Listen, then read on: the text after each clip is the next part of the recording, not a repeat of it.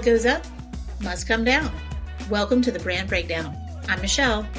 And I'm Courtney. And this is where we're going to track the rise and fall of big brands, from companies to celebs to pop culture phenoms and everything in between.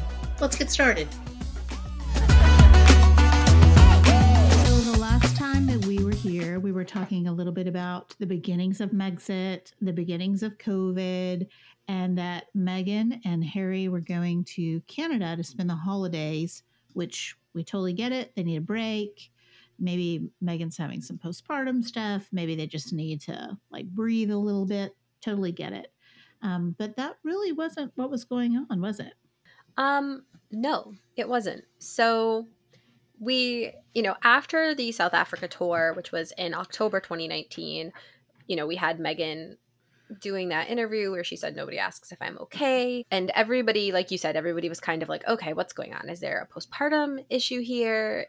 Uh, some people had started to become very convinced that you know, this was a big indicator of the trouble behind the scenes. We had already seen the split with the Kensington Palace offices, and a lot of people said, "No, no, this is this is a bigger problem. This interview that she's doing is not postpartum issues. This is not somebody who's come back too soon after having a baby. This is like an issue. I, for my part, was still sitting there being like, okay, like they need a break. This is going to be good for them. They're going to come back refreshed. They're going to spend some time in the US with her mom, maybe hang out with some of her friends from Suits. Like, this will be good. That's not what happened. And at that point, and at that point, I think you were really still very much Team Harry, Team Meghan, You know, felt yeah. like that they you know you love them and etc. Yeah, you know Harry had said in that same documentary, you know he's he loves his brother, but they're on very different paths. And I was like, see, that's proof they're on different paths. William is about to become the Prince of Wales. Harry is, you know, the Duke of Sussex and just got married, just starting his life. Um, with his wife and his first child. So, of course, they're on different paths. That doesn't mean anything.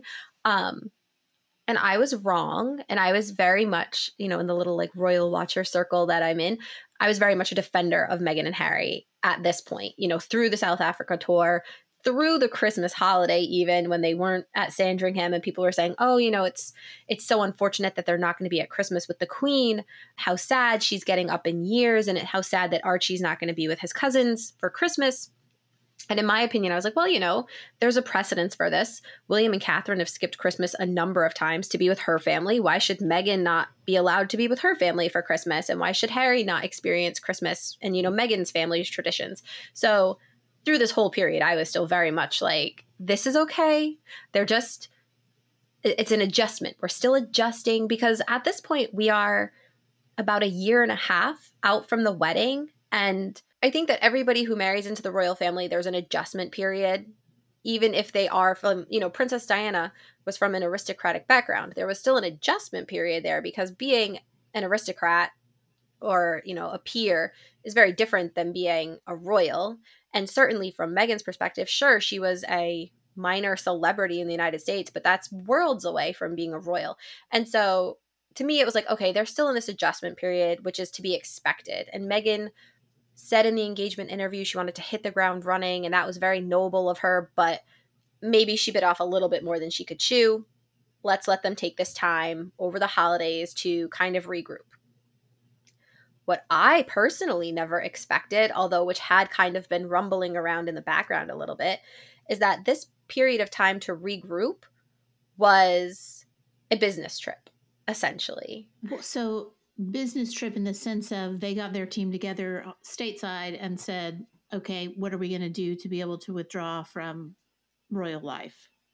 Exactly. At this point in time, Meghan and Harry, you know, they went to they went to Canada.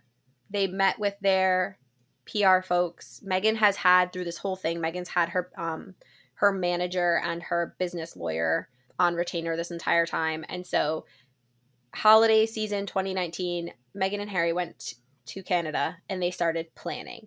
And it wasn't that they were planning what they were going to do, it's that they were planning how they were going to announce it and what the stage of actually initiating it was. Because while we all found out about Megxit, as it came to be known, in early January 2020. I believe the announcement was specifically made on the 8th of January. The SussexRoyal.com website, the very first snapshot of it appears on the the Wayback Machine archive on April 7th, 2019. So months and months before this, almost a full year, they had already started working on their website and there was already content there that was in the works, ready to be released into the wild.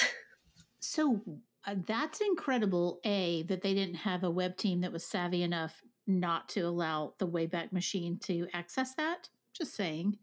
Um, and B that they hadn't dropped any hints up in, up until that point that this was going to happen. Do you think that Charles, William, Queen Elizabeth knew that this was coming? Yes. So I think that with everything we know now, we know that there had been discussions. The the royals were not necessarily as blindsided by the information as the public was. They were the royals were blindsided by the way it was released, but I think they knew that it was coming. We've we've since learned that they had been in talks about potentially, you know, getting this half in, half out status that they wanted and going and living somewhere else in the Commonwealth, whether that was somewhere in Canada because that's a that's part of the Commonwealth realms, or whether that was somewhere in Africa, maybe Australia. Um, I think Africa was kind of a front runner there, and the conversation was whether or not this was possible. William and Charles were said to have actually been on the side of like okay let's see if we can make this work let's see if we can come to an agreement where you guys are living in the Commonwealth, you're undertaking some royal duties still, but you're still able to explore other interests. And, you know, maybe that's Meghan going back to work. Maybe that is at the time Meghan and Harry were the vice presidents of the Queen's Commonwealth Trust, I believe it was called. So maybe it was undertaking more Commonwealth related engagements as opposed to like royal engagements. And it is reportedly the Queen who said absolutely not you are either a full time working royal or you are just a member of the family that happens to be royal, but you cannot be half in and half out. And there, she has a very good reason for this. So tell me about the reasons for that because I because it feels very um uncompromising to me. N- not that mm-hmm. I wanted them to be half in or half out. I didn't really have an opinion at the time, but if I were Prince Harry, who'd been a working royal for a long time at that point, but also wanted to safeguard my family and my relationship, that would feel right to me. So, what was the Queen's reasoning? And did Harry and the Queen ever have a conversation to say, like, why it wasn't a good idea? Right. So, obviously, I don't know about any private conversations that they had Unfortunately, what do you mean you don't know? You're not privy to all that. Unfortunately, have, I'm not that. you don't have your inside man. What? Yeah, I'm not that cool. Not that cool. Um, but so I don't know specifically like what was said. However, we do know that there have been cases in the past of royals who are half in, half out. There have been quite a few of them. It has never worked out well, ever. So we can start with the Queen's son, Prince Edward, who is now the Duke of Edinburgh. He was formerly the Earl of Wessex, and when his father died, he became the Duke of Edinburgh. He was, you know, he was born, he was fourth in line to the throne after his older brothers and his older sister. And so it was kind of always known he probably wasn't going to play that big of a role within the working royal family. And the older he got and the older Charles's children got and they had kids, blah, blah, blah, he just gets, keeps getting pushed down and pushed down.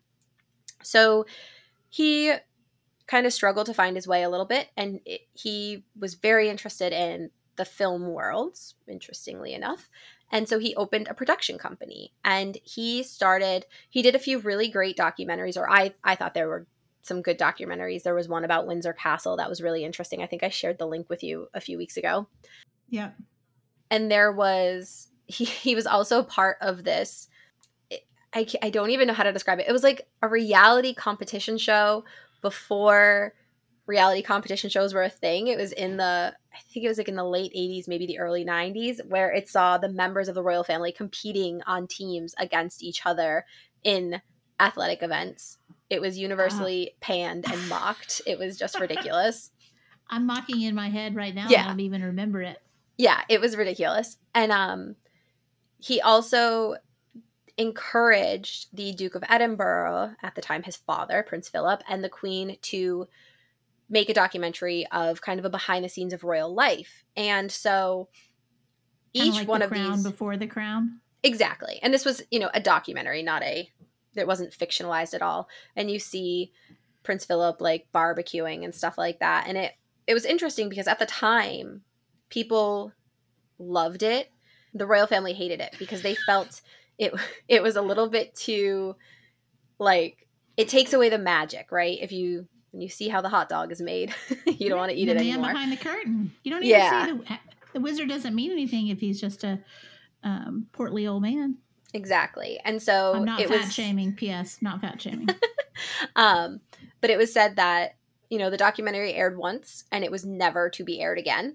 Um, and so, besides a brief it was like for a few days a couple years ago it actually made its way on youtube somehow. It was taken down after a little while. Um, occasionally we see the same clip of it over and over again where prince philip is literally like in a kilt barbecuing at balmoral there in scotland. Um, but we've never seen it again. And so eventually the queen said listen edward this isn't working you can't be you know producing content about our family you know before producing content was the way that would have been phrased but you can't be producing content about our family and also working for our family. There's too much of a conflict of interest there. It's starting to look like you're selling access and that is what happened. When Prince William was at school, he got caught working, like bringing a camera crew onto the campus and he was going to make this documentary. And he figured, you're like, oh, because my nephew goes here and my nephew is the future king, I can just like show up with my camera crew. And that was a really bad look for the royal family because it was like, wait a second, your private endeavors don't get to supersede everything else. You know, film crews are not allowed on the campus, unless you're the son of the queen. Like, no, that's not how it works. So that was a bad look. And the queen basically said, okay, Edward, enough is enough.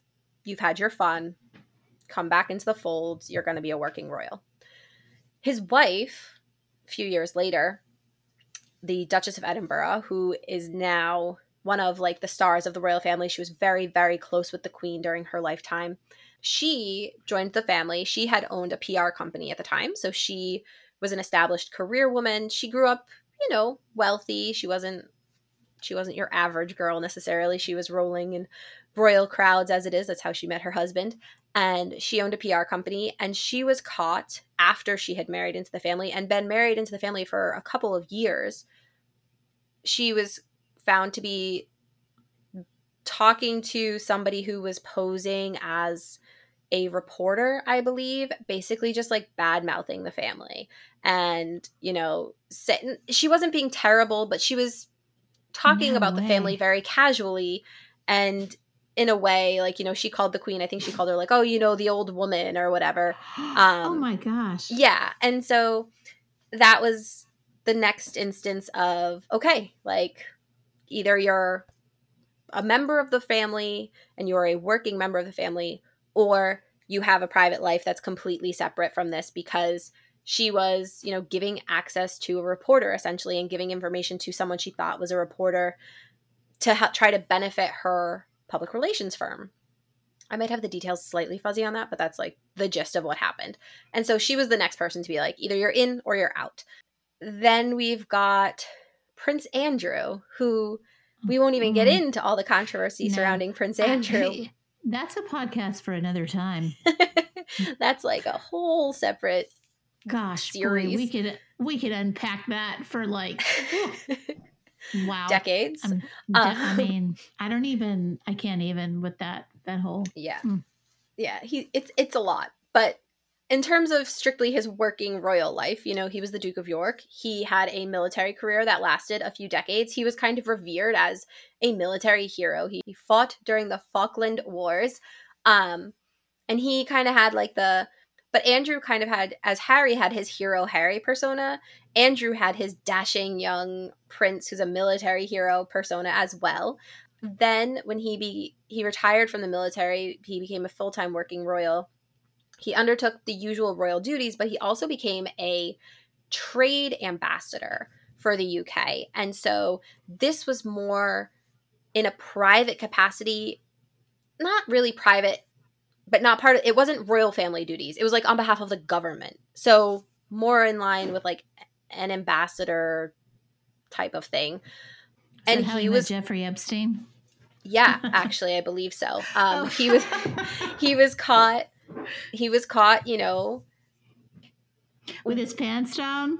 Not necess- not literally. Um, but you know, he was caught making business deals that were beneficial to himself, not hmm. just mm. to the country, and cultivating business relationships with people who were very powerful and who had a lot of money and then maybe getting a little cut for himself too hey you know i'm the duke of york i can get you in touch with my brother the prince of wales if you sweeten the pot a little bit so there was too much mixing of private life with government business with royal business and he had to step aside as the trade envoy and so there have just been too many instances where members of the royal family have mixed work life and royal life and their personal lives a little bit too closely. And so the queen, having been through this with two of her children and her daughter-in-law, not to mention anything Fergie ever did, um, said, you know what? Heart. Yes. Um, said, you know what? Either you're in or you're out. You can be a working member of the royal family or you can have a completely separate job. You can't do both because you cannot be seen to be monetizing your relationship with your family and with the institution of the monarchy. And so at the time, a lot of the deals that Meghan and Harry were getting offered were things like the photo call when Archie was born. You know, like, oh, we're gonna we're gonna be the only news network. We're gonna do an exclusive on a prince being born. No, you're not. That's not how it works. You're not getting paid for having a royal kid as a working royal. There have been other royals who have done it. There, you know, when Zara Phillips got married, she did an exclusive in Hello magazine. She got paid for that, but she's not a working royal. So there's there's that line in the sand where things are different. So I feel like Meghan was constantly trying to monetize the monarchy from the very beginning. Yeah, for sure. And there have been a lot of rumors that I don't know that we've ever seen any definitive proof, but I've read a lot of things from a lot of anonymous sources saying on the Australia tour, Meghan was paid XYZ amount to wear this specific dress or these specific jeans or carry this specific bag, which the royals don't do. The royals do not get freebies, they do not get paid for wearing something if they are sent clothes from a designer because designers will still send them clothes whatever they keep, they keep and pay for, and whatever they don't want, they send back. They don't get to gift it to a friend or, you know, keep it for free. And so there have been rumors that Meghan was, they call it merching, and that she was getting a cut of all of these different things. Whether that's true or not, I don't know. I tend to believe it might be, given what we know about the royal finances and the wardrobes and how it works, I think she may have certainly tried that approach. Um, but there's no proof of it. No designer has ever come out and been like, oh, yeah, we were paying Meghan to wear this. Um, but, you know, Meghan was also, I think we said in an earlier episode, her relationship with Oprah started because prior to her engagement to Harry, Oprah was trying to get an interview with the girlfriend of Prince Harry. And Meghan really wanted to do that interview. And the palace was like, no, you can't do that. Of course you can't do that. And she was really upset by that.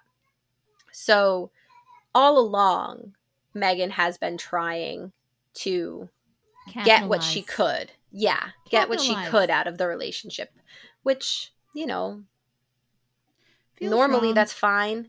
The thing is, is like for a nor- for a normal person, like for a normal person, having a job and being like, hey, if you come do business with my company, my company will make more money. I might get a referral fee. I might get a bonus at the end of the year. Like that's great. But the Royals don't do business like that, you know? Like it that's not the same type of business model. And I think that Meghan, for whatever reason, just couldn't accept that. Like, and, and I guess maybe it's because it's kind of weird. Like, if someone came up to me and they were like, hey, we'll give you a million dollars if you do this thing, and I have to turn down a million dollars, especially being in a position where, as royals, like, yeah, she's rich. She's married to the son of the future king. She lives in a mansion on the royal estate that she doesn't have to pay for. But their money isn't like she doesn't necessarily just have like access to whatever she wants. You know, she doesn't have a debit card that has her money from her checking account in it. She's got to, you know, her lifestyle is funded by a line item and the Duchy of Cornwall. And every year her husband gets X amount of dollars to pay their staff. And there, there's a wardrobe line item. And like, this is what's allocated to clothes and this is what's allocated to staff. And groceries work by like, you figure out what you like and you place your order through the Royal Palace kitchens or whatever. So it's a really different life. And if someone said to you, hey, do you want a million dollars? That's just yours, just your million dollars to do whatever you want. And nobody's going to check up on it. And it doesn't have to be reported back to anybody as like, oh, I need this much money out of the account to do XYZ thing, I'd probably have a really hard time turning that down. All right. But here but here's the thing. She knew she either knew what she was getting into and thought she could skate the system mm-hmm. or it wasn't adequately explained to her what she was getting into and then she tried to skate the system Mm-hmm. And she had at least probably 15 to 20 million dollars already from her micro celebrity status on suits. Not that you much. Know, 5 million, 10 million. Yeah, closer to like 4, I think is the estimate based on like what but still, you know, a not unsubstantial an amount of money. An yeah. adequate amount. Mm-hmm. Um it just feels like to me that if you signed up for this life, you signed up for this life. Like mm-hmm. that's what you signed up for. And yeah. You know, when you take a job, so, you know, I offer you a job and I say, "Hey, come come work for me. You're going to work 45 hours a week. I'm going to pay you, you know, $12 an hour, which don't ever work for that, you know, for me. I'm offering you that. Don't do that. Um and and you're going to be uh doing everything I say before you take the job, you better consider do I want to work for $12 an hour? Do I want to do everything Michelle says? Do I right. want to, you know, and there's no health insurance. Do I want to get sick and not be able to pay for it? Mm-hmm. You know, there you it's it's like any other job. It's a job. It was a job. Yep. Like it was. I'm sorry and that's that you didn't read the fine print. Yeah. And I mean that's one of the biggest things with this whole situation with Meghan and Harry. And when people get very upset about things we'll talk about later, like their security being taken away and this and that. And it's like, yeah, those were perks of a job. And when they left that job, they quit their job. They did not get kicked out of their job. They were not unceremoniously fired for no reason. They quit. And that's what happens. When you quit your job, you don't get to keep the company car. You don't get to keep the company credit card. Like you lose the right? perks that go with it. Right? And they seem to like I think ha- this goes back to Harry not being able to separate his family from his job, the royal family and like the job of being a working royal. He can't separate those two things. And so it leads to all of this stress and turmoil because he says, well, I am Prince Harry and my father is the king, so I still deserve taxpayer funded security. And everyone's like, for what? You're not doing anything. You don't even live in this country anymore. Why would we pay for your security that's millions of dollars a year and he says well because my father is the king and it's like yeah but you're not a working royal there are only a few there's only a handful of people in the royal family who have 24/7 taxpayer funded security Meghan and Harry were two of those people they no longer are the other people are the king and queen and William and his family that's it that's it the queen's other children did, did not have 24/7 security anymore. They all lost it. I want to say probably like 10 years ago, they all lost it, including Princess Anne, who one time had been held at gunpoint and like was nearly kidnapped. She, while, and she, that happened while she was actually on an engagement. They all lost their 24 7 security. And the Harry and Meghan said, Well, we still deserve it. And it's like, why? You're not even working. These people are working, so they get security sometimes. They get security when they're working, but nobody has it all the time, except for the king and the two future kings. So who are you? And Harry just can't. The two of them, I think, just. They thought they were going to change the world. And they also thought they were going to change the monarchy. And they walked around saying, it'll be different for us. We'll just do it our way. And when they couldn't just do it their way, they said, fine, we're going to leave. And the royal family was like, okay, like, go ahead, leave. Like, if that's what you want to do. So, to go back to where we were, Sorry. Yeah. I, No, I no. derailed that ship. no, it's fine. But so to go back to where we were, it was said that the queen is the one who drew the line in the sand. William and Charles were willing to try to make it work. The queen, with the hindsight of having dealt with this with her own two sons and her daughter in law, said, no, we're not, you can't do it like that. Either you're in or you're out. There is no halfway. And I think she did that because she didn't want to put William and Charles in a position where later they were having to go through what she went through with her kids. Like, you know what I mean? Like, she was saving them a step. She was saving them a little bit of heartbreak, being like, nope, we're not doing it that way. And it was said that the only thing that the queen had asked is that Meghan and Harry not make the announcement, that they wait until everyone had sorted out all of the details and everything was set in stone before anybody said anything.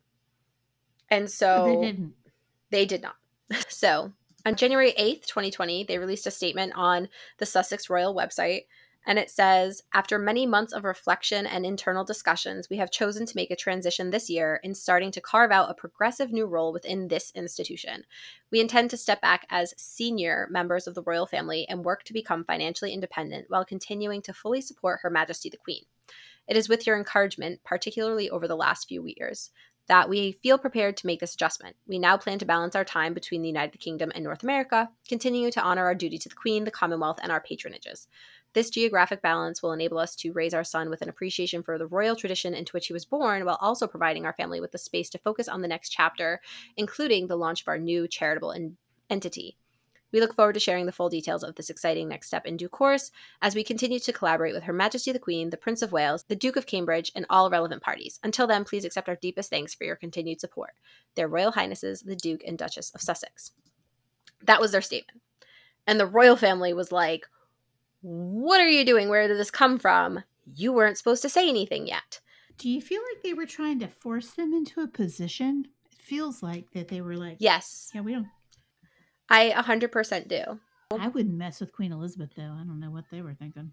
So the Royals didn't make a statement for a bit after that announcement was made. And yes, I agree. I think that I think that they were definitely trying to force the queen's hand because during this time they were having these behind the scenes back and forth discussions. Can we be working royals? Can we not be working royals? Can we be half in, half out? And Meghan and Harry said, "We're just going to say we are. We're just going to say that we're to be supporting the queen and all of this stuff." And then what are they Hmm. going to do? They're to go The against it publicly? Yeah. The So- hubris of it all.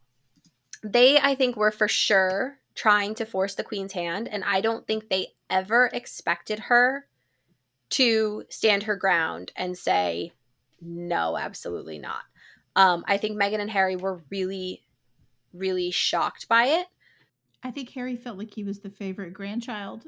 I think he was. You know, I honestly so um so the Sussexes released their statement on their website and then a very very short statement about an hour or two later followed from the royals and it said um, this came out of royal communications from buckingham palace statement on discussions with the duke and duchess of sussex discussions with the duke and duchess of sussex are at an early stage. We understand their desire to take a different approach but these are complicated issues that will take time to work through. So the royals came back immediately and were like we are not done talking about this. This is not set in stone. Um and that was their way of kind of being like yeah this is you did not actually just back us into the corner that you think you did. From there one of the things you know from a branding perspective that i think is really interesting is that Meghan and Harry had obviously had this in the works for a while. Like I said, the Sussex Royal website, the first snapshot of it on the Wayback Machine is April 7th, 2019. So we are now in January 2020. This is nine months in the making. And they're the first royals. And I think this is really um, I think this is really attributed to Meghan. We saw this on their social media accounts as well when they split from Kensington Palace. They were the first royals to have like branding. Every other royal social media account just posts the pictures. They post, you know, a short little caption, and that's pretty much it. Meghan, leading the charge of Sussex Royal, starts a branding initiative. They are always using the same navy blue color and this like off white cream color. They're using the same font all the time.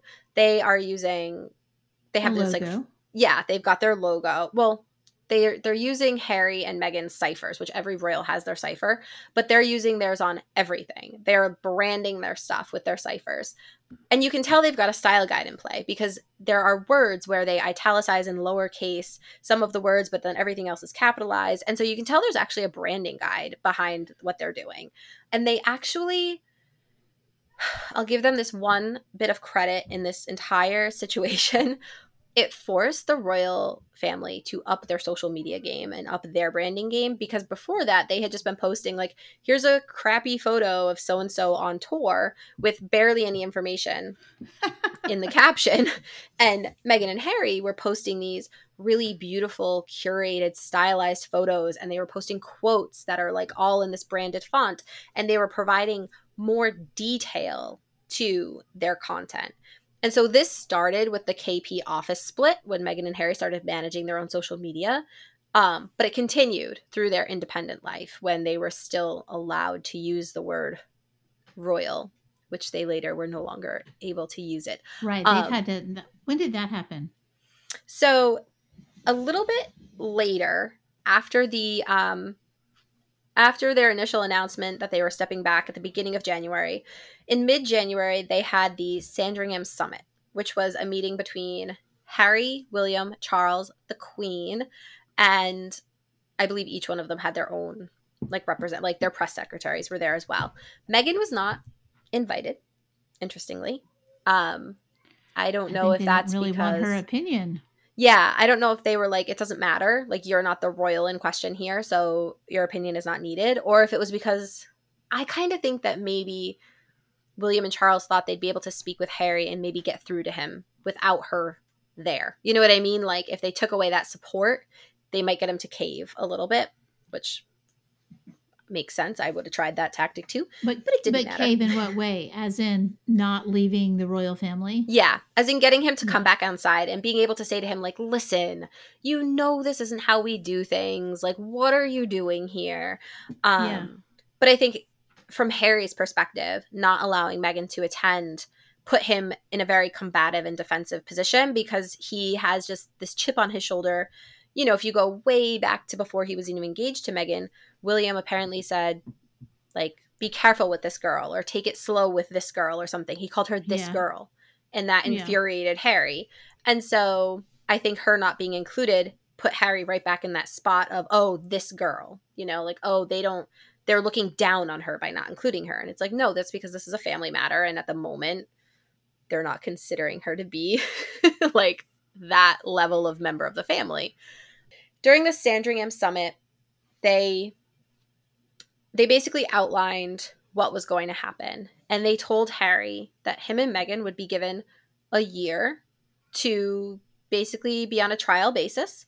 They would still have their patronages, they would still have their titles. Harry would still have his military appointments, his honorary military appointments.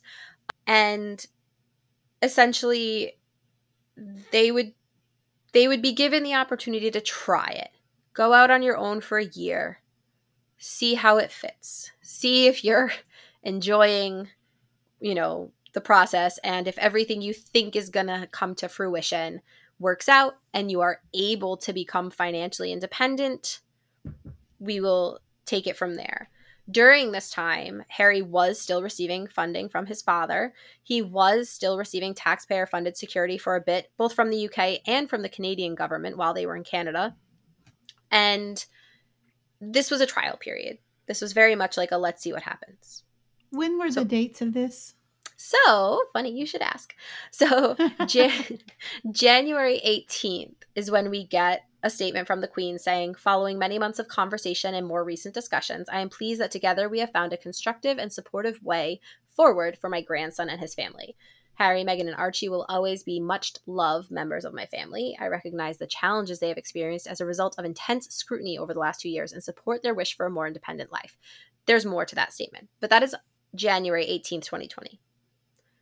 We all know what happens next, right? The beginning of 2020 is the beginning of COVID.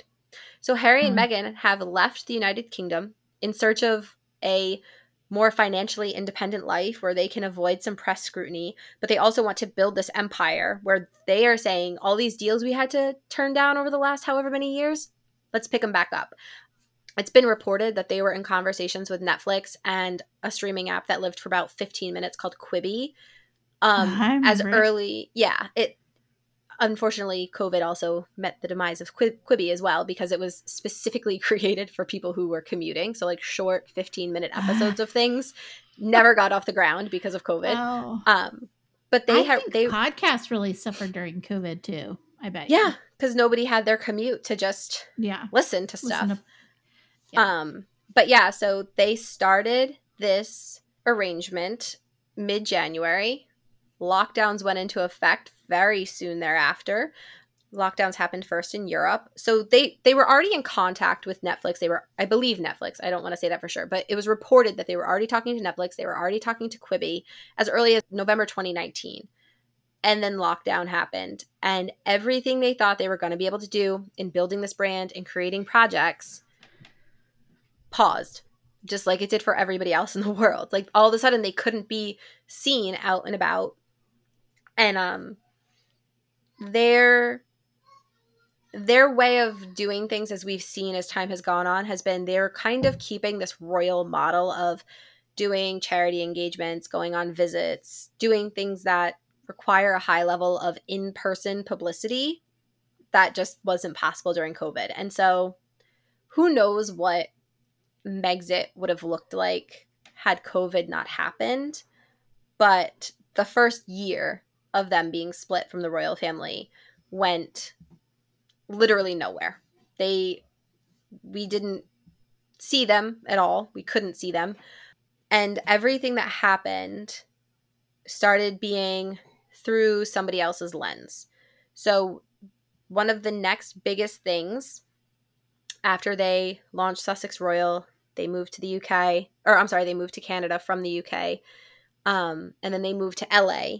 Very quickly, they like escaped lockdown in Canada when they realized everything was locking down. They quickly like borrowed a private jet, as you do when you've got to make a quick travel arrangement. You just like hop on someone else's private jet, That's what I do. and they yeah, and they went to LA. They borrowed someone's house, as you do. They borrowed Tyler Perry's mansion for a little while while they found their own home. oh, I remember um, that. Yeah. Yeah, nice to have friends in high places. I like friends in low places. Me um, and Garth Brooks. you and Garth. After all of that happens and all of their plans get quashed, we start hearing things from other people's lens. We get Finding Freedom in August of 2020. We get the Valentine Low bullying article in March 2021. And during this time, everything that's happening in the press with Meghan and Harry is just rehashing, right? Nothing new is happening. We aren't even seeing them Right. we're just the press is kind of just you know feeding off of Megxit and rehashing everything and going back and looking at all the clues that were there, all the signs that were there, all the drama. On our next episode, we are going to take a look at what that frenzy created and how the Sussexes tried to take back the narrative through things like Finding Freedom, the Oprah interview, and their various content deals. So be sure to tune in.